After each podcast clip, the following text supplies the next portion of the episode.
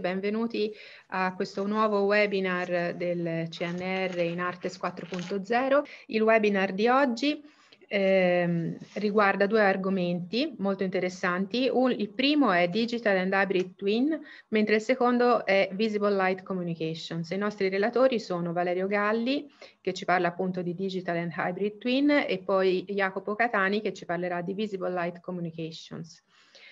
Eh, prima di cominciare volevo dirvi che eh, innanzitutto questo webinar viene registrato come tutti gli altri, quindi poi sarà possibile rivedere la registrazione.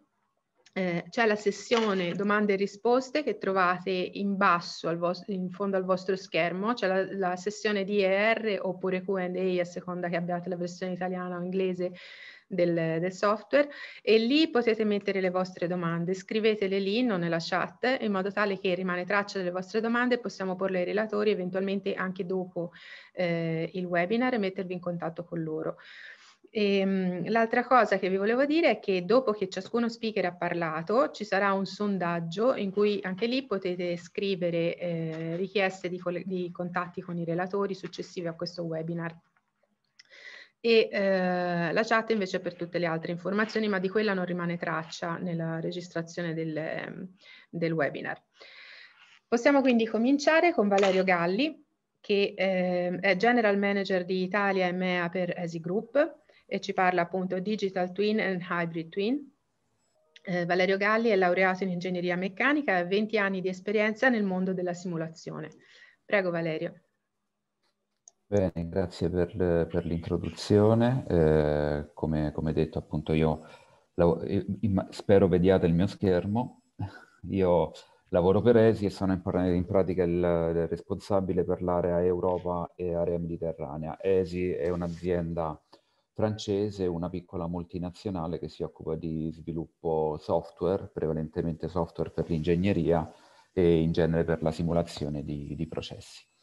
In particolare nella presentazione vi parlerò un po' di quello che è il nostro approccio al digital twin, ehm, che si chiama appunto hybrid twin, e per farlo prenderò comunque spunto da quella che è la, la terminologia attuale, quindi farò un po' una conversazione sul, su qual è la terminologia e qual è lo stato dell'arte per poi entrare nel discorso del, dell'hybrid twin vero e proprio, di cui poi eh, proporrò alcuni esempi e cercherò di spiegare qual è l'outcome effettivamente che viene consegnato da questo tipo di attività.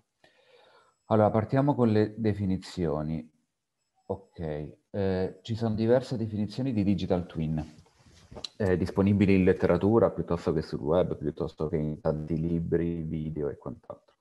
Eh, il tutto nasce da quella che viene definita la, diciamo, outcome economy, cioè la possibilità di eh, sviluppare eh, non un prodotto di per sé, ma un, una performance per il proprio cliente.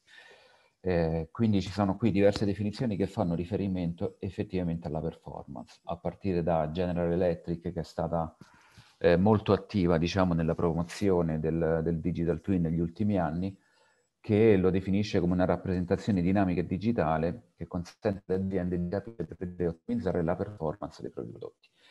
La, la, ricorrenza del termine performance è proprio a validare eh, il fatto che il digital twin nasce nell'outcome economy. Nel caso di GE si fa il classico esempio, almeno per quanto riguarda eh, l'aeronautica e quindi i motori aeronautici, una compagnia aerea non ha necessità di comprare un motore aeronautico, ha necessità di comprare 10.000 ore di volo. Quindi la performance è quella che effettivamente compra. E quindi le aziende per garantire questa performance hanno iniziato a cercare di dotarsi di metodologie che consentissero effettivamente questo, questo risultato. E una di queste metodologie è quella che viene comunemente chiamato digital twin. Queste definizioni, per quanto mi riguarda, sono tutte corrette. In realtà se ne trovano anche altre, ne ho riportata una soltanto per esempio, presa dalla rete, che dice che un digital twin è una visualizzazione di un oggetto fisico. Ecco, questo è assolutamente sbagliato, eh, anche se dal punto di vista marketing e mm, commerciale si fa molto leva sulla visualizzazione. In realtà la visualizzazione è un di cui per il digital twin, perché la visualizzazione di per sé in genere non è la performance. Quindi questo tanto per mettere in chiaro le cose. Sempre dal punto di vista dello scenario, anche se questi non sono, non sono elementi nuovissimi perché sono di uno o due anni fa, eh, il digital twin è sulla bocca di molti da tanto tempo, in particolare Life Cycle di, di Gartner eh, lo definiva nella parte, diciamo, alta, che quindi quella che si chiama peak of inflated expectations, quindi dove ci sono estremamente tante aspettative nel digital twin. Eh, di progetti digital twin ormai se ne fanno abbastanza con diverse, con diverse declinazioni in realtà. Eh, nel 2018 Gartner scriveva che entro il 2020 la metà delle aziende manifatturiere con un certo fatturato avranno in essere almeno un'iniziativa Digital Twin. Siamo nel 2020 e io mi sento di dire che mm, non è vero, dipende da che tipo di definizione si dà al Digital Twin effettivamente. Mentre qua in alto a destra ho riportato un interessante spunto preso da Deloitte in cui parla del fatto che l'adozione del Digital Twin è stata fino adesso, diciamo, compromessa o rallentata forti, dai forti investimenti che ci sono do- soprattutto dovuti alla, alle capacità computazionali richieste, che sono abbastanza proibitive, e alla larghezza di banda per lo scambio dei dati. Eh, inoltre fa riferimento all'integrazione fra i sistemi dell'information technology e dell'operation technology che è estremamente importante. Mi interessa questo, questo argomento perché è una delle motivazioni per cui ESI è passata dal concetto di digital twin al concetto di hybrid twin, proprio per cercare di superare a queste limitazioni tecnologiche. Ehm, allora, cos'è l'hybrid twin, o almeno per quello che, che, che definizione gli diamo noi in ESI? Eh, noi vediamo il mondo in, in, due, eh, in due, rami. Da, da, una parte a sinistra abbiamo quello che chiamiamo il virtual twin, quindi tutto quello che è basato sulla simulazione, la, sulla virtualizzazione. A destra abbiamo quello che comunemente si chiama digital twin, che è estremamente basato sui dati, sull'estrazione dei dati. Quindi mentre a sinistra noi partiamo da un prototipo virtuale, cerchiamo di renderlo in qualche modo fruibile eh, velocemente, lo mettiamo in un modello di sistema, perché in genere facciamo una virtualizzazione di un componente, lo mettiamo in un modello di sistema, e lo facciamo lavorare eh, velocemente, abbiamo un prototipo virtuale in buona sostanza. E il vantaggio è che dietro c'è una componente fisica, quindi la predittività eh, del modello quando c'è una componente fisica è abbastanza interessante.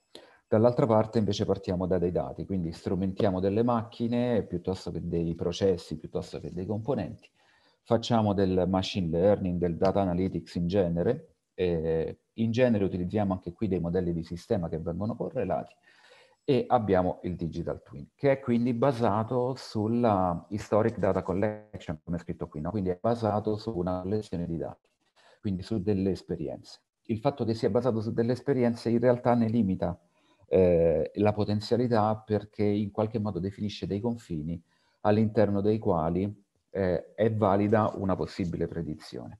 Allora l'idea di ESI è quella di combinare questi due approcci, quindi sia la parte virtuale che la parte digitale ed è questo che in buona sostanza fa nascere il nostro concetto di hybrid twin, quindi un qualcosa che sia comunque physics based ma che benefici in ogni caso della, dei dati di campo esperienziali.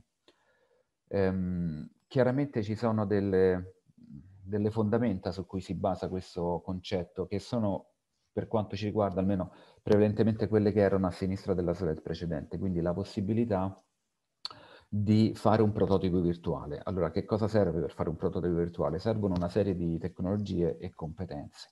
Le tecnologie sono te prevalentemente tecnologie di simulazione, quindi l'abilità di simulare un qualcosa che, sia, eh, che tenga in conto sia di come viene prodotto l'oggetto, sia di come l'oggetto poi performa. E per questo ESI è in una posizione abbastanza, diciamo, di vantaggio perché abbiamo effettivamente una serie di tecnologie sia per il manufacturing che per la performance. Non mi, non mi, soffermo perché sarebbe un po' troppo lungo. Quindi ricapitolando per, per diciamo, sottolineare il concetto abbiamo due rami, una parte virtual twin e una parte digital twin. Eh, digital twin è quella comunemente nota, virtual twin ci sono diversi player sul mercato che possono fare eh, del virtual twin.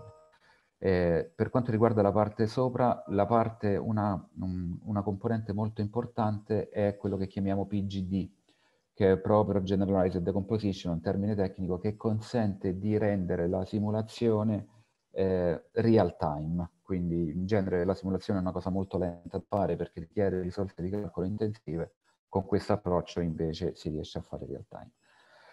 Quindi questi due elementi eh, congiunti definiscono un hybrid twin e l'hybrid twin può essere, diciamo, mh, tra virgolette, consegnato eh, come eh, real-time eh, piloting, quindi un modello effettivamente predittivo eh, rilasciato sulla, su, sulla macchina, se, se, è un processo, o sul prodotto, se, se è un componente, oppure può, essere, può avere un outcome che è un po' un decision support system, quindi più diciamo di controllo e di monitoraggio.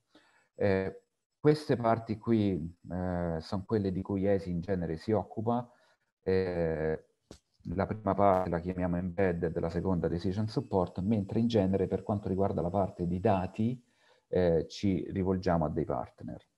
Um, eh, non, non, vado molto nel dettaglio perché altrimenti sarebbe troppo specifico. Eh, qui soltanto per dire, mh, sottolineare come è fatta la parte virtuale. La parte virtuale è fatta da una simulazione in buona sostanza che poi viene ridotta per essere fruita in tempo reale. Con questa viene arricchito un modello di sistema, il modello di sistema in grado di simulare sia il mio prodotto componente che l'ambiente in cui effettivamente evolve l'interazione con altri sistemi e, e, poi eventualmente si fa della comunicazione per quanto riguarda la design review piuttosto che il monitoraggio. Invece il data driven model, che è il digital twin, eh, parte dalla eh, misura, la collezione dei dati, l'analisi dei dati.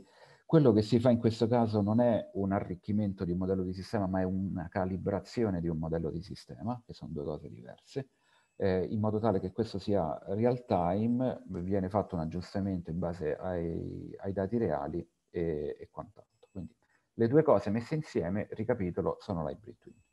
Eh, siccome so che non abbiamo tantissimo tempo, io vado direttamente agli esempi, ehm, trascurando qualche equazione che, non, che probabilmente non interessa.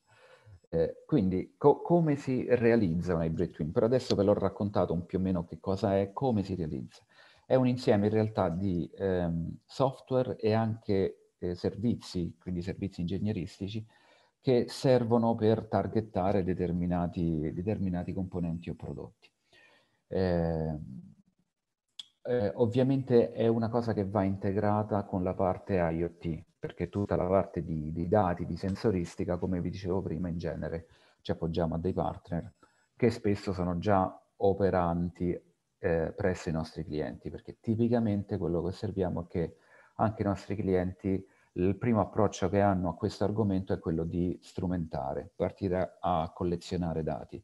Quindi noi in genere arriviamo in un, in un ambiente in cui c'è già qualcuno che da un po' di tempo, mettiamola così, sta collezionando dati. Quindi in genere troviamo il partner che lavora già presso il cliente. Eh, in genere i sistemi che, si, che, sono oggetto di un progetto di hybrid twin sono tipicamente complessi, mm, complessi e costosi. È, è difficile che si possa giustificare un progetto hybrid twin su un componente semplice, perché effettivamente non c'è, no, non c'è il valore. E ehm, le industrie che sono più o meno tutte, in realtà è abbastanza indipendente dal tipo di industry a cui ci si rivolge. E, ehm, ovviamente abbiamo tre diverse value proposition in funzione di che cosa si vuole andare a fare. Per esempio nell'ambito manufacturing si può fare un progetto del genere per eh, migliorare, eh, ottimizzare il processo stesso o ridurre gli scarti piuttosto che migliorare i coefficienti di utilizzo eh, delle macchine eh, o minimizzare il downtime, ad esempio. Per quanto riguarda la parte operation, eh, qui ovviamente c'è tutto il discorso del predictive maintenance.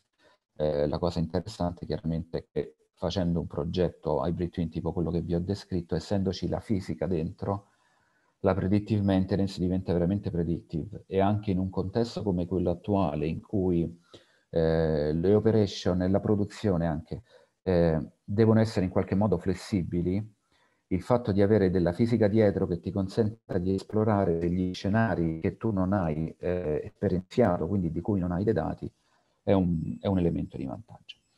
E poi chiaramente anche dal punto di vista della progettazione, diciamo engineering in genere, una cosa molto importante è che uno dei motivi per cui in alcuni casi abbiamo successo è il fatto di ottimizzare eh, quella che è la sensor strategy e ridurre quei costi di, di infrastruttura che in genere vengono richiesti da un progetto digital twin che sia totalmente data driven. Eh, ovviamente poi c'è tutto il discorso di migliorare la, la, manutenibilità, ad esempio, dei prodotti e la diagnostica.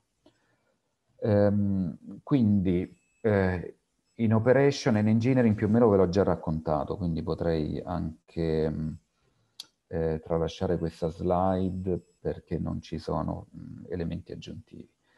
Vi faccio un esempio di progetto di Hybrid Twin, questo qua in ambito manufacturing.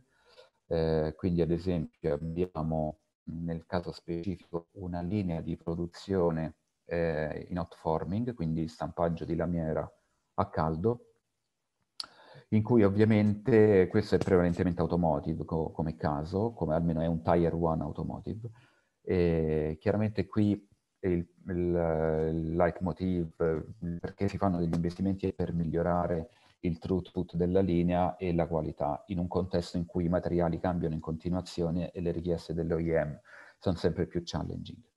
Eh, quindi in buona sostanza eh, quello, che si richiede, quello che si richiedeva era di implementare un qualcosa che real time, considerata tutte le variabilità che entrano in gioco nel processo, consentisse di eh, non solo monitorare la linea, ma anche effettivamente correggere e preventivare eh, quello che sarebbe successo.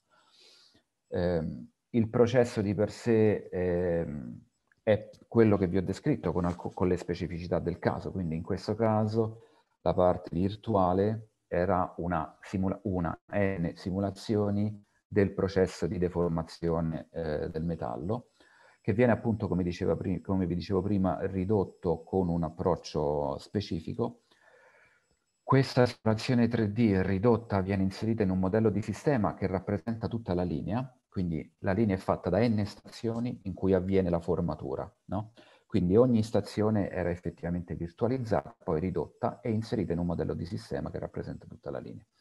Eh, questo genera il virtual twin per l'appunto e poi c'è tutta la parte di collezione dei dati, machine learning e quant'altro eh, che in buona so- e ovviamente optimal sensor selection, quindi dove mettere cosa, questo me lo può dire il mio modello virtuale, che in buona sostanza consente la correzione, la complementazione diciamo del modello virtuale e poi infine la generazione di un qualcosa che possa essere effettivamente messo on the edge o sulla macchina comunque. Quindi questo è un tipico esempio. Un altro esempio è mm, una, una wind farm eh, in cui abbiamo fatto un progetto finanziato, si chiama WinTwin, questo è un progetto fatto in UK. Qui il discorso è diverso perché qui c'è un problema di operation, quindi di costi operativi in realtà. Quindi un parco eolico chiaramente ha dei costi operativi estremamente elevati. E quello che si vuole fare in questo caso è diminuire i costi di manutenzione e assistenza, che chiaramente manutenere una turbina eolica ha una certa rilevanza dal punto di vista del costo sia per accessibilità che per complessità che per mancato revenue durante le operazioni. Mm, beh, si è fatto anche qui con diversi partner della, del data analytics, qua, eh, questo è un modello di sistema della turbina eh, con alcuni elementi. Ehm, la cosa interessante di questo tipo di modellazione di sistema, che è il motivo per cui dicevo che ci aiuta anche nella sensor strategy, è che eh, può includere dei percorsi di eh, fault, quindi in buona sostanza io posso sapere ad un danneggiamento di un sottosistema che comportamento viene associato in un altro sottosistema e quindi mi consente di fare eh, questo tipo di ragionamento sui fault. Vado veloce perché credo che il tempo stia più o meno esaurendo. Eh, continuando sul discorso dei fault, in questo caso specifico ci si è concentrati sulla gearbox, del, de, della turbina eolica che ha diverse modalità di, danneggiamento, diciamo, che sono state incluse nel modello di sistema. E, e infine, diciamo, è stato fatto un, anche un, un, prototipo in realtà via web del, dell'hybrid twin in cui l'operatore effettivamente del parco eolico potesse fare n cose, tra cui visualizzare l'andamento chiaramente, ma anche intervenire sulla macchina in funzione di quello che gli diceva il modello ibrido sottostante. E qui sotto vedete i partner del progetto, in buona sostanza. Ehm, quindi cerco di chiudere, chiudendo, mh, ricordo più o meno quello che ho detto, quindi l'hybrid twin è l'associazione tra un virtual twin e un digital twin con, eh, che ospita anche la parte di real time e di data collection. Eh, ci sono de degli elementi fondanti che sono quelli che vi ho descritto, quindi la prototipazione virtuale, la fisica real time grazie agli approcci di riduzione e la modellazione di sistema con la fault documentation che vi ho brevemente descritto, con i, con i benefici di cui ho parlato prima da, sia in tutti gli ambiti, dal manufacturing all'engineering. Eh, penso, se ricordo bene, avevo una ventina di minuti, quindi mi fermerei anche qui, poi se ci sono domande eh, sono disponibile chiaramente. Grazie Valerio. Eh, per ora non ci sono domande, se vuoi aggiungere qualcosa siamo assolutamente nei tempi. Questo è il questionario che ora vedete eh, sul vostro schermo riguardo appunto alla presentazione eh, che è stata appena fatta e c'è la possibilità di chiedere anche il contatto diretto con il relatore. Io non voto per... perché non mi sembra giusto. no. Va okay. bene, allora vogliamo passare alla presentazione di Catani e poi semmai ritorniamo. Eh, arrivano. Voi potete continuare a mandare domande anche relative alla prima presentazione ovviamente e poi le leggiamo in fondo. Allora, ehm, Jacopo Catani ci parla di comunicazione wireless con la luce, panorama ed esempi applicativi al CNR INO. Jacopo Catani è primo ricercatore presso CNR INO e il suo gruppo di ricerca si occupa di comunicazioni ottiche wireless per applicazioni in vari ambiti. Collabora con vari gruppi di ricerca su fisica e tecnologie quantistiche ed è responsabile per il trasferimento tecnologico per CNR INO ed è anche il vice coordinatore del nostro eh, macronodo CNR in Artes. Prego Jacopo. Grazie Francesca, mi sentite?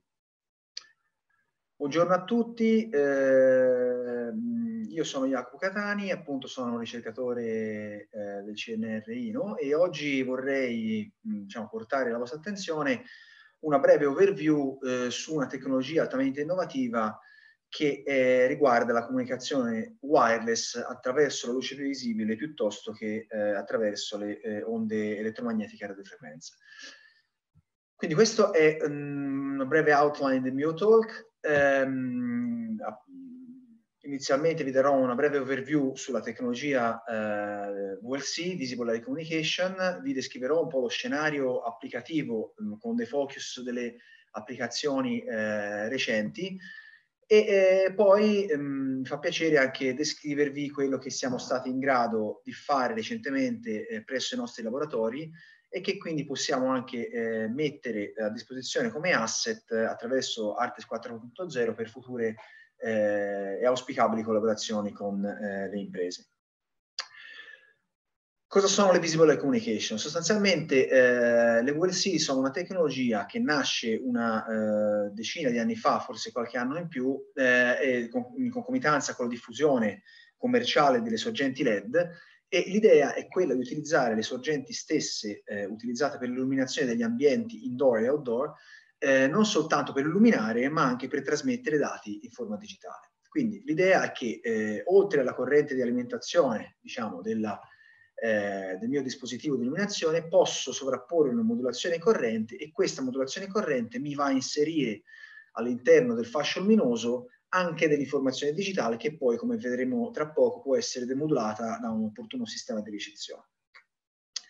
Quindi, eh, al di là del fatto che come tecnologia, eh, diciamo, mh, è sempre più, eh, diciamo, sull'onda perché eh, prevede un, ampia, un, ampio grado di in, integrabilità con le tecnologie wireless esistenti, quindi l'idea non è di sostituire le tecnologie a radiofrequenza, ma piuttosto di eh, o quantomeno se non in specifici ambiti eh, che vi descriverò a breve, eh, ma quanto piuttosto di eh, diciamo, mh, supportarle fianco a fianco. Ecco, l'idea principale del VLC è quella che eh, la carrier, cioè la, la, la baseband su, nella quale viene inserita l'informazione, non è nel range delle microonde, quindi decine o centinaia di gigahertz al massimo, ma è eh, diversi ordini di grandezza sopra, quindi 500 Hz. Quindi il punto chiave, uno dei primi punti chiave, è che le bande teoriche, i throughput teorici eh, di data rate che sono ottenibili, almeno in linea di principio, sono ordini di grandezza più veloci rispetto a quello delle tecnologie standard radiofrequenza. Un altro punto eh, fondamentale che caratterizza le visible light communication è quello che il canale ottico, eh, a differenza eh, tipicamente dei canali eh, a radiofrequenza, è altamente direzionabile tramite tra l'altro sistemi abbastanza semplici, più o meno semplici, che sono basati su lenti.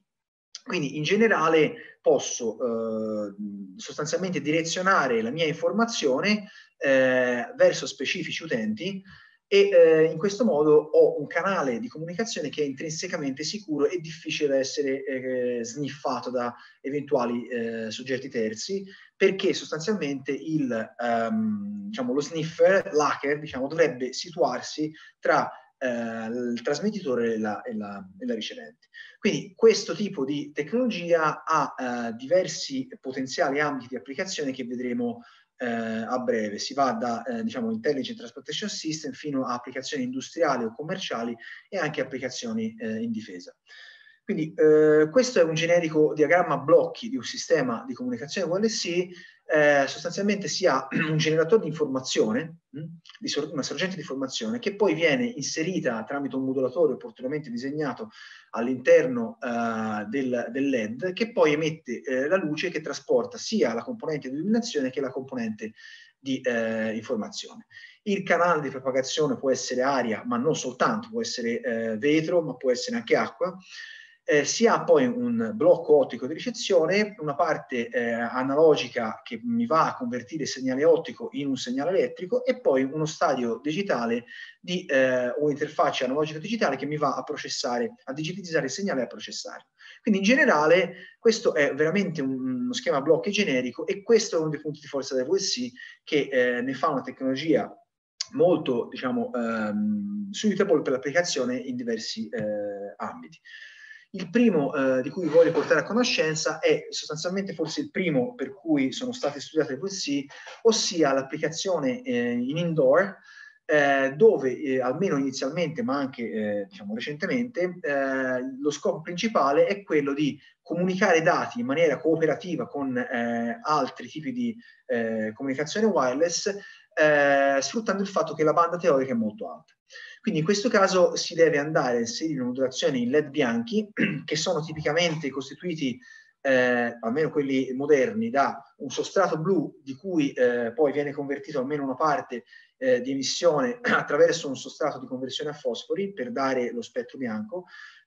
ecco, in questo caso diciamo, i, i um, esempi tipici eh, che si avvicinano a, più o meno ai record ottenuti sono dell'ordine di, dei gigabit al secondo a distanza di qualche decina di centimetri e, e poi chiaramente incrementando la distanza il, il eh, data rate scende ma comunque mantenendosi su valori eh, eh, veramente, veramente elevati.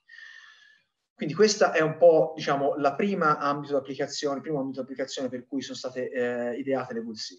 In realtà, eh, diciamo, attraverso le VLC, sfruttando in particolare la di direzionalità del canale ottico, eh, ecco, non si può, cioè si può non solo trasmettere dati, ma anche eh, sostanzialmente procedere a una localizzazione di utenti in ambiente sia indoor che outdoor. Questo proprio sfruttando appunto la direzionalità del canale ottico che mi dà, diciamo, permette eh, di ideare un sistema in cui gli hotspot sono multipli e il, eh, sostanzialmente l'utente può ricevere e comunicare soltanto quando si trova nel raggio di illuminazione, per così dire, della sorgente. Quindi ehm, uno, voi sapete forse che uno dei, degli hot topic più eh, diciamo, seguiti da, da, aziende grandi tipo Google è quello della localizzazione appunto di utenti eh, indoor, perché al momento eh, i servizi GPS, come eh, sapete, non funzionano a dovere eh, qualora ci sia una struttura esterna a coprire il segnale.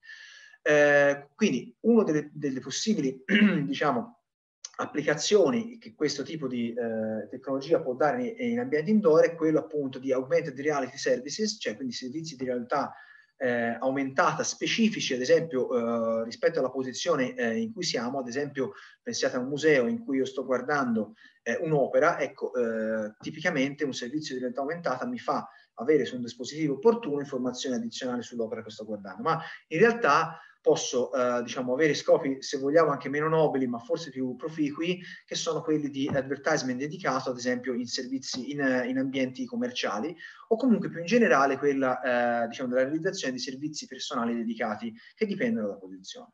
In generale tutto questo, eh, eh diciamo, in una visione più ampia, più ampio spettro, rientra in generale in quella che si chiama optimized business strategy di un'azienda, cioè in generale a un'azienda fa altamente eh, comodo e gola sapere più o meno in real time come si muovono eh, gli utenti o i visitatori o i clienti e eh, anche eh, diciamo mh, mm, mm, do dove sono ubicati. Eh, altro tema caldo in cui le VLC possono trovare ampia applicabilità eh, sono i cosiddetti ambienti, e nei cosiddetti ambienti protetti.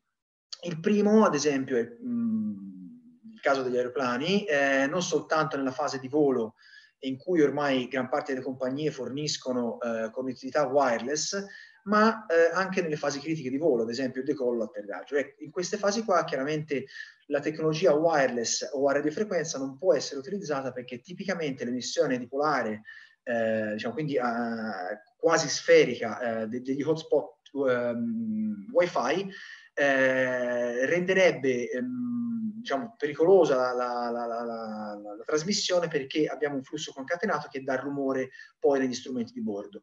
Eh, chiaramente il fatto che invece eh, la connettività wireless sia eh, diciamo, veicolata attraverso le VLC eh, è, rende tutto molto più sicuro perché il canale ottico è confinato all'interno eh, della cabina. No? Eh, stessa cosa si può dire ad esempio in ambito ospedaliero. In ambito ospedaliero esistono molti reparti eh, come terapie intensive, subintensive o le sale operatorie in cui eh, le comunicazioni wireless sono sostanzialmente proibite o inutilizzabili perché eh, strumenti sensibili di tracking del paziente eh, ne soffrirebbero in termini di interferenza. Anche in questo caso avere il canale ottico sostanzialmente mi affranca da problemi di interferenza su questo tipo di strumentazione quindi le VLC eh, diciamo, già vedono un ampio spettro di lavori eh, che mirano l'applicabilità di questa tecnologia in ambiente ospedaliero. Dal lato industriale, voi sapete che uno dei paradigmi dell'industria 4.0 a cui molte, eh, fortunatamente, industrie puntano, specialmente in questa fase critica di virtualizzazione, eh, è la connessione pervasiva della eh, diciamo, strumentazione e del, di tutta la filiera produttiva in qualunque parte di processo. Ecco, allora, un punto chiave è la connessione eh, wireless delle, delle, delle, macchine o dei sensori che sono sempre più diffusi lungo tutta la, la filiera produttiva. Purtroppo esistono eh, svariati casi eh, diciamo, di applicazione industriale, i cosiddetti heavy equipments, in cui l'alto rumore elettromagnetico presente all'interno dell'ambiente fa sì che le connessioni wireless cadano o siano del tutto inapplicabili. Quindi in questo caso chiaramente come faccio ad applicare il paradigma Industria 4.0 o raggiungere diciamo, il paradigma? Ecco, eh, le VLC in questo caso possono essere d'aiuto sempre eh, per quello che ho detto poc'anzi, perché attraverso i sistemi di illuminazione standard sostanzialmente posso veicolare informazioni in maniera sostanzialmente esente da interferenza eh, nel campo delle, delle radiofrequenze. Ecco, un altro um, diciamo, punto chiave che vede la possibilità di applicazione delle Visible Light Communication è, è il cosiddetto approccio Smart City. L'approccio Smart City eh, tende ad avere una sensoristica e una connettività pervasiva non soltanto negli utenti ma anche negli oggetti, nelle cose mh, mm, che eh, fanno parte di una comunità, quindi autoveicoli, eh, mh, mm, diciamo, eh, infrastrutture, utenti. Ecco, in questo caso voi eh, sapete bene che eh, al giorno d'oggi non è facile per una tecnologia basata sulle eh, radiofrequenze andare a trovare spazio in, un, ehm, in uno spettro che è sostanzialmente saturo. No? Eh, lo spettro regolamentato eh, a radiofrequenza e a microonda all'interno del quale, del quale, si muovono e vengono sviluppate nuove tecnologie RF è sostanzialmente tutto occupato. Da questo punto di vista eh, le Visible Light Communication invece fanno leva sullo spettro ottico che attualmente non è regolamentato. Di conseguenza si ha sostanzialmente un, un bacino di frequenza sostanzialmente infinito e, eh, su cui far leva per l'implementazione di ad esempio per la realizzazione di reti locali ad hoc a short range eh, che possono connettere utenti a infrastrutture e a veicoli. Quindi in questo caso eh, tipici, tipiche realizzazioni sperimentali recenti vedono l'utilizzo di white LED, di LED bianchi per eh, diciamo, connessioni a basso bitrate fino a diverse decine di metri o connessioni che usano LED monocromatici, ad esempio dei eh, semafori, e farò vedere più avanti esempi sotto eh, tutti e due gli aspetti portati a termine dal, dal nostro laboratorio, eh, appunto di qualche kilobit al secondo fino a 50 metri. Ci tengo a precisare che nell'ottica diciamo, uh, Smart City e Internet of Things diciamo, non si cerca tanto il, eh, diciamo, la comunicazione massiva in termini di banda, ma quanto una pervasibilità della eh, connessione, con tipicamente eh, connessioni ad hoc che eh, viaggiano con eh, pacchetti dati molto brevi e anche bit, bitrate molto bassi. Cioè si punta non a trasmettere tantissimi dati al secondo verso un singolo utente, ma a trasmetterne pochi verso una miriade di utenti. No? Di qui, eh, diciamo, vedete, eh, diciamo, la, la, realizzazione a basso bitrate, ma comunque che ha potenzialità di applicazione pervasive in ambiente eh, outdoor smart city. Eh, un altro punto chiave eh, che vede la possibilità di integrare le tecnologie VLC in maniera eh, diciamo, efficace è quella del, eh, del, settore degli smart vehicles e transportation. Quindi l'idea qual è? È quella di dotare eh, i eh, veicoli di, della capacità di comunicare in maniera molto rapida, quindi a latenza molto bassa, semplicemente eh, andando a, replicare messaggi, ad esempio, che arrivano dal fronte eh, marcia, per così dire. In questo modo, eh, i, i, tramite i cosiddetti protocolli di car platooning, si potrebbero andare a evitare, eh, ad esempio, impostando l'opportuna velocità o eh, assistendo eh, l'autista o guidatore nelle opportune manovre, tutte le situazioni di rischio e in primis quelle eh, di ehm, incolonnamenti e code sia in ambiente autostradale che urbano. Eh, mi piace ricordare che recentemente noi abbiamo addirittura eh, messo in piedi un dimostratore eh, in collaborazione con il PIN di Prato, la, l'azienda ILES e il laboratorio congiunto Visicore, ehm, che sostanzialmente va a eh, fornire a un diciamo, utente finale, cioè un'auto, eh, un servizio di messaggistica di alert a bassissima latenza passando attraverso la rete 5G. Quindi qui il segnale di allerta viene diramato prima attraverso la dorsale e l'ultimo troncone è sostanzialmente coperto dalle tecnologie VSC che vanno a comunicare il messaggio d'allerta da un semaforo diciamo intelligente a un ricevitore posto a bordo di un veicolo. Altro campo eh, in forte sviluppo che vede la possibilità di impiego delle VSC è il settore delle comunicazioni wireless in ambiente sottomarino. Voi sapete, eh, se non sapete, diciamo, eh, fidatevi che eh, sostanzialmente uno dei problemi principali eh, in ambiente sottomarino è che eh, quasi tutto lo spettro eh, di onde elettromagnetiche viene assorbito, tranne delle piccole finestre molto ristrette in termini di lunghezza d'onda. Ecco, una di queste finestre cade sostanzialmente nel visibile, in particolare nella regione tra il blu e il verde. Quindi se io uso luce tra blu e verde posso immaginare di comunicare, di veicolare dati in maniera wireless senza il problema dell'assorbimento eh, diciamo, severo eh, eh, a causa della presenza di acqua tra utenti e veicoli sottomarini. Questo ha ovviamente applicazioni sia civili che eh, industriali, che eh, militari. Allora, eh, dal punto di vista delle compagnie eh, che nel mondo stanno iniziando a eh, diciamo, orientare il loro core business sulle eh, tecnologie di comunicazione ottica e wireless, e in particolare sulle VLC, c'è sicuramente eh, forse la prima azienda che nasce con uno spin-off scozzese che si chiama Pure Li-Fi. Vedete che sono già in commercio in realtà dei, eh, degli evaluation kit in realtà, non è al momento una, diciamo, un commercio per così dire ad ampia eh, al dettaglio, ecco, eh, si possono diciamo, acquistare dei evaluation kit che mi, mi connettono il mio eh, device, ad esempio portatile o tablet, a eh, lampade opportunamente eh, disegnate per trasmettere dati attraverso eh, la luce. In realtà ci sono anche eh, poche, in realtà un paio di aziende che in realtà fanno capo, eh, se non ero alla Philips, che eh, più che ai device puntano a preparare l'infrastruttura orientata, fortemente orientata all'Internet of Things, in cui le VLC trovano ampio spazio. Ecco. Però il take home message su questo settore è che in realtà tutta la storia commerciale deve essere ancora scritta, quindi c'è ampio margine di collaborazione eh, per lo sviluppo di prodotti innovativi basati sulle eh, tecnologie VLC.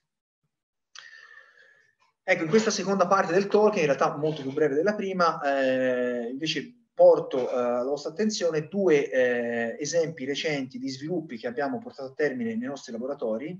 Eh, uno che riguarda l'implementazione di sistemi VLC outdoor e l'altro di sistemi VLC indoor. Nel primo eh, sistema, quello che siamo andati a realizzare è una catena di comunicazione tra un'infrastruttura, un veicolo e un secondo veicolo basata sulla luce. Quindi quello che eh, siamo andati a fare, siamo andati a integrare un nostro sistema di modulazione all'interno di un semaforo vero, regolamentare, diciamo, che, che, ci ha fornito la, l'azienda ILES eh, di Prato. Ecco, diciamo, mh, abbiamo trasmesso informazione a un ricevitore che poi può essere piazzato a bordo di, di un'auto, in arrivo, in avvicinamento eh, presso ad esempio un incrocio stradale, se il segnale viene reputato eh, o ricevuto correttamente reputato di un certo tipo, ad esempio di allerta, il segnale può essere replicato a una macchina che arriva attraverso le luci LED o i freni LED eh, che ormai sono praticamente su tutte le auto. Quindi questo, lo scopo principale di questo tipo di sistemi è aumentare il grado di efficienza e, gra- e la capacità di reazione del sistema automatico, eh, ad esempio eh, in ottica eh, smart vehicle. Quindi in tutto questo il punto chiave è che si deve dimostrare la, eh, il basso ritardo con il quale eh, si riesce a trasmettere informazione, in questo caso dal semaforo fino al primo veicolo e fino anche al secondo veicolo. Questo è, brevissimamente quello, eh, cioè un, overview di quello che abbiamo fatto. Sostanzialmente il nostro sistema è composto da, da un modulatore, un encoder di eh, informazione digitale che poi va a eh, ehm, diciamo, alimentare e inserire informazioni attraverso una modulazione di ampiezza all'interno della luce del semaforo la luce si propaga attraverso il canale ottico, noi abbiamo messo a punto un sistema specifico di ricezione, amplificazione e demodulazione digitale del, del segnale ottico che poi può essere utilizzato eh, diciamo, come interfaccia verso un qualunque sistema digitale, ad esempio un sistema, una centralina di un'auto. Eh, il take home message qui che noi siamo stati in grado di comunicare in maniera quasi error free fino a 50 metri con il nostro eh, diciamo, eh, semaforo intelligente a un baud rate di 0.1 megabit al secondo, quindi mm, quasi un ordine di grandezza, forse più di un ordine di grandezza, meglio di quello eh, che c'era nella letteratura fino a poco tempo fa. La cosa interessante è che questo sistema funziona anche all'aperto, è in fase, diciamo, abbiamo già fatto alcune caratterizzazioni eh, all'aperto, sempre in collaborazione con IDES e presso eh, i nostri laboratori distaccati di cui vi parlerò mh, mm, tra poco e eh, appunto siamo in grado di comunicare non soltanto in ambiente protetto, diciamo al chiuso, ma anche all'aperto, sia in presenza di forte illuminazione solare, sia in presenza di luci spurie, ad esempio fari delle auto puntati contro il nostro ricevitore. Senza entrare nel dettaglio, si vede che la latenza, cioè il ritardo tra sostanzialmente l'inizio del eh, eh, messaggio che viene inviato dal, eh, dal semaforo mh, hm, al, al veicolo.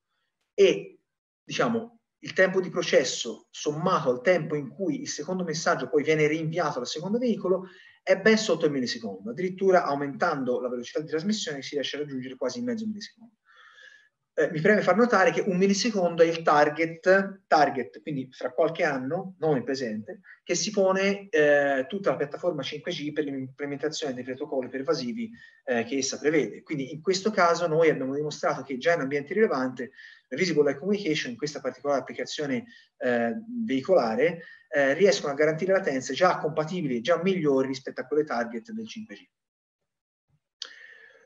Una seconda applicazione in ambito automotive, eh, che è veramente preliminare perché eh, diciamo, i risultati sono di, di, poche settimane fa, riguarda l'implementazione di un sistema di comunicazione stavolta bidirezionale tra due motoveicoli. Quindi qui l'idea è che eh, si integra un sistema che è in grado di comunicare attraverso i fari posteriori o i freni di una moto la, eh, il veicolo successivo, ad esempio un'altra moto, è in grado di ricevere i dati e eh, fare una back action, quindi rispondere eh, al, al, primo veicolo.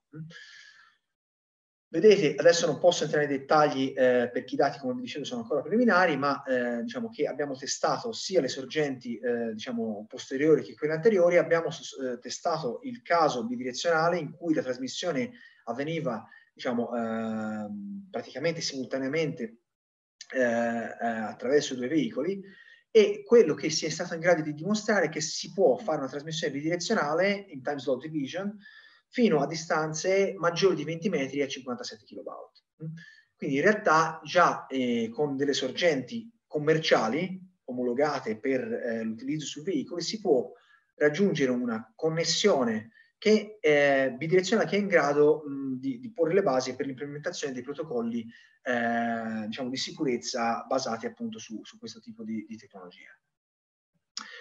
Ultima eh, applicazione, prima di concludere, che mi eh, piace, mi fa piacere eh, diciamo, condividere con voi, è, eh, diciamo, mh, so, sono risultati eh, di una campagna di misura recentemente portata a termine in collaborazione con l'Opera eh, di Santa Maria Novella eh, nella Basilica di Santa Maria Novella in Firenze, in, a Firenze, in cui abbiamo dimostrato la possibilità di trasmettere dati attraverso le stesse sorgenti che vengono utilizzate per illuminare le opere d'arte. Eh, qui noi abbiamo usato proprio diciamo, le stesse ehm, diciamo, sorgenti di illuminazione, in questo caso, in questo primo lavoro, eh, su sorgenti per così dire bidimensionali, cioè quadri, affreschi, eh, tele e pale, Ecco, eh, abbiamo usato lo stesso sistema di illuminazione eh, per convogliare informazione, la quale poi viene riflessa e diffusa eh, diciamo, attraverso l'opera e eh, collezionata su un ricevitore del nostro design. Si può dimostrare, abbiamo dimostrato, senza entrare nei dettagli, che è possibile una eh, connessione ehm, attraverso la luce, eh, quindi una trasmissione di dati digitali, fino a 8 metri e anche più, a 57 kV. Quindi piazzando ad esempio, eh, cioè, quando un utente si piazza, un visitatore si piazza davanti a un'opera allo stesso tempo in cui la guarda, può al contempo ricevere informazioni eh, specifiche sull'opera e semplicemente girando la testa spostando eh, il ricevitore verso l'opera accanto, l'informazione eh, sarà ricevuta quasi in tempo reale, ma questa volta specificamente sulla nuova, sulla nuova opera. Ecco, questa è l'ultima slide. Eh, quali sono gli asset che possiamo mettere a disposizione come eh, laboratorio mh, mm, eh, di ricerca sul VLC all'interno di Artes 4.0 per lo sviluppo di progetti, eh, in particolare in quest'ultima fase a sportello eh, all'interno di Artes 4.0. Ecco, noi abbiamo la possibilità di mettere a disposizione sia spazi di laboratorio parzialmente o completamente attrezzati indoor e spazi di test outdoor in due differenti aree, sia all'interno dell'area CNR eh, a Firenze che a, diciamo, mh, nello spazio esterno di laboratori eh, distaccati INO a Capalle. Possiamo mettere a disposizione tutta una serie di strumenti eh, per test e misura sia hardware che software, sia commerciali che eh, realizzate da noi. E in generale la nostra expertise sta nella caratterizzazione e nell'implementazione anche di nuove sorgenti ottiche. Quindi quello che noi possiamo fare, possiamo manipolare più o meno, eh, eh, come si dice in inglese, at will, eh, qualunque tipo di sorgente ottica. Eh, siamo in grado di, anche di diciamo, fare prototipazione elettronica appoggiandoci a delle eh, officine mh, sia interne che esterne. Possiamo andare a fare test di canale ottico, modellazione ottica, caratterizzazione ottica e, e come vi ho fatto vedere anche dei test di trasmissione ottica per quanto riguarda specificamente le applicazioni di eh, connessione wireless mediante luce visibile. Io ho concluso, quindi sono aperto a domande. Grazie a tutti.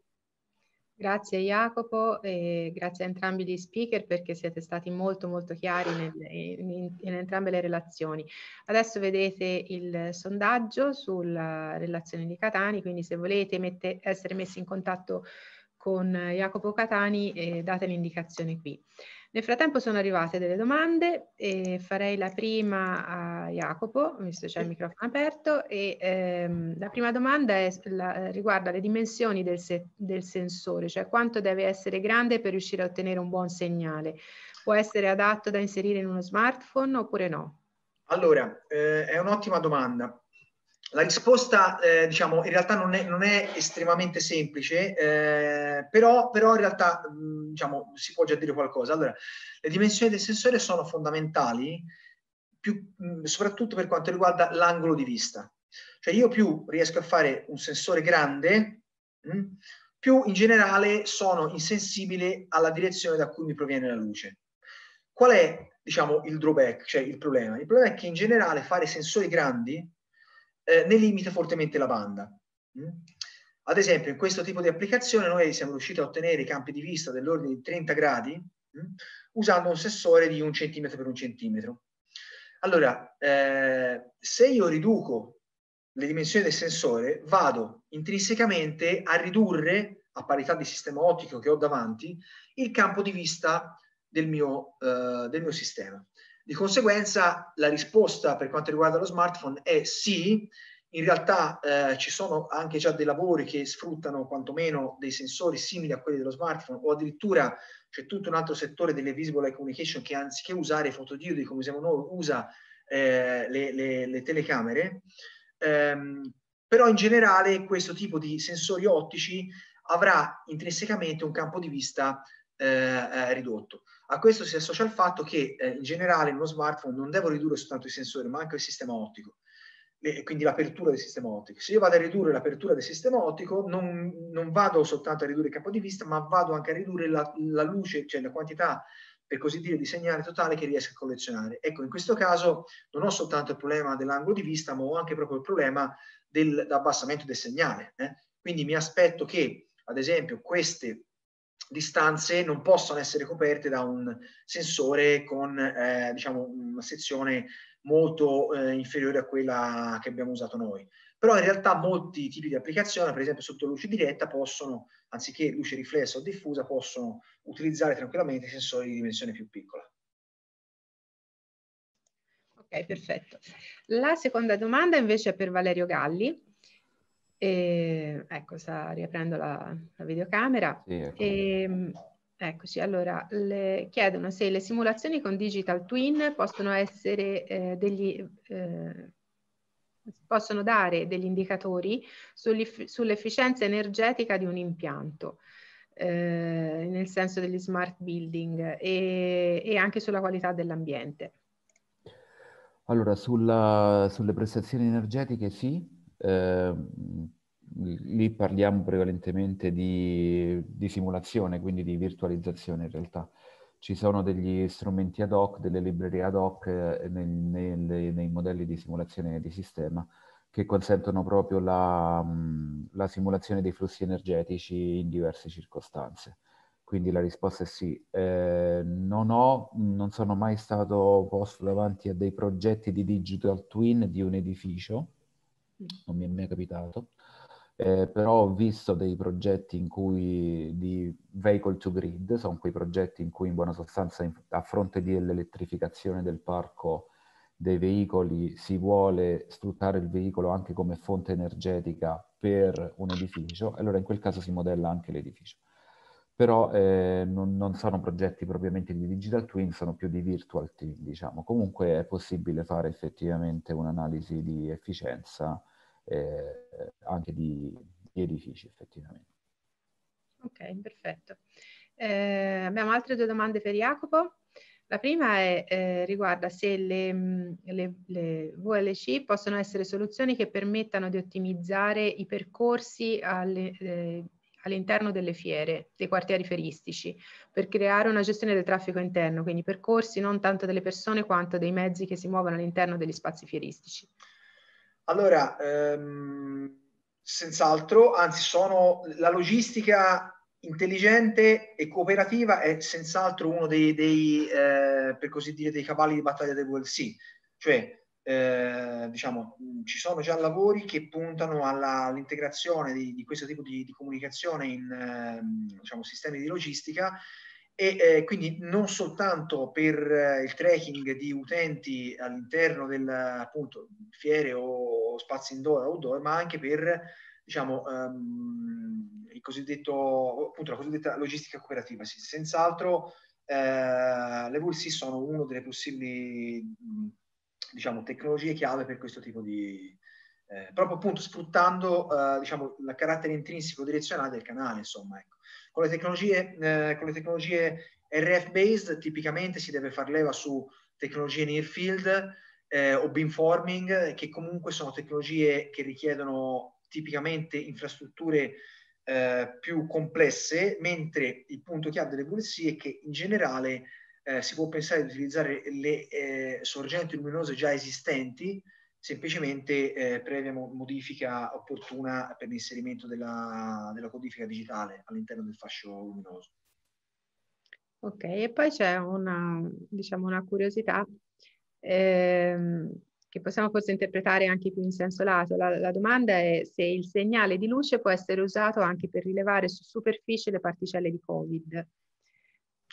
Ah, questa è una domanda un po' complicata in generale. Lì si entra, immagino, nel campo della spettroscopia, quindi in realtà difficilmente eh, cioè se servono st- strumenti, in particolare sistemi di ricezione molto più avanzati. Eh. Quindi immagino che siano allo studio già molti lavori che usano sorgenti laser o anche LED per analisi di fluorescenza o, o spettroscopiche su concentrazioni basse di, di, di, Covid e non solo, però è un campo completamente diverso, le, le, infrastrutture che servono sono completamente diverse, però in generale sì, con la luce si, si riescono a fare molte cose, tra cui anche il tracking di, di batteri o di, di, virus. Il tracking di batteri, la sterilizzazione di batteri. Sterilizzazione, certo. No? Ce ne diverse di applicazioni della luce anche in questo settore.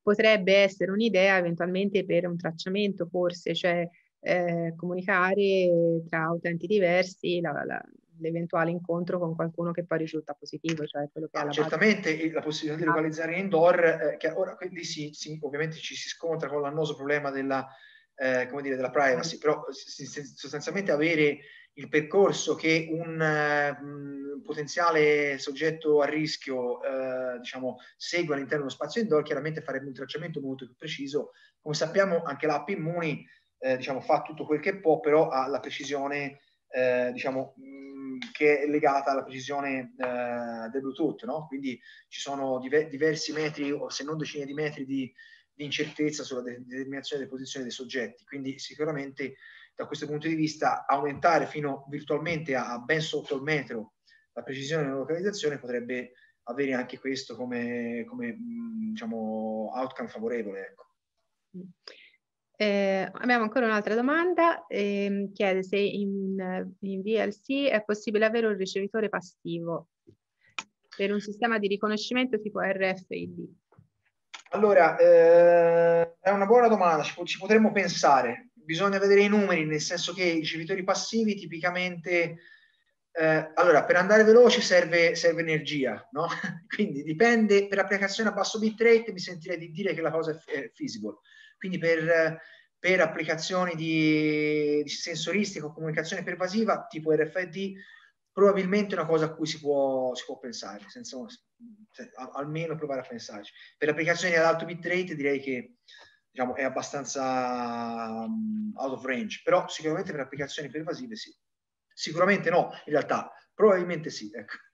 Va Va bene, Valerio, vuoi aggiungere qualcosa? Eh, siamo perfettamente in tempo, sono le 12.28, quindi meglio no, di così. Siamo, siamo stati educati, quindi non Bravissimo. vorrei compromettere questa educazione. educati, chiarissimi e estremamente bravi. Eh, va bene, allora io vi ringrazio tutti, ancora rinnovo eh, la, la, a, a, tutti i partecipanti eh, il fatto che di seguirci tramite i canali social, perché ogni webinar comunque noi lo pubblicizziamo tut- tramite tutti i nostri canali di Artes e del CNR e eh, se avete mm, ancora domande, dubbi, volete essere messi in contatto con alcuni dei relatori anche dei passati webinar, eh, trovate tutti i miei riferimenti e comunque quelli di Catani e degli altri eh, esperti del CNR sul sito Artes e anche delle altre aziende socie, quindi trovate tutti i nostri dati sul, sul sito di Artes. E, mm, niente, quindi io vi ringrazio, ringrazio tutti per la partecipazione e vi ricordo di seguire anche i prossimi webinar nelle prossime settimane. Ogni settimana ci saranno degli esperti del nostro macronodo che racconteranno le proprie attività e i propri servizi. Grazie a tutti.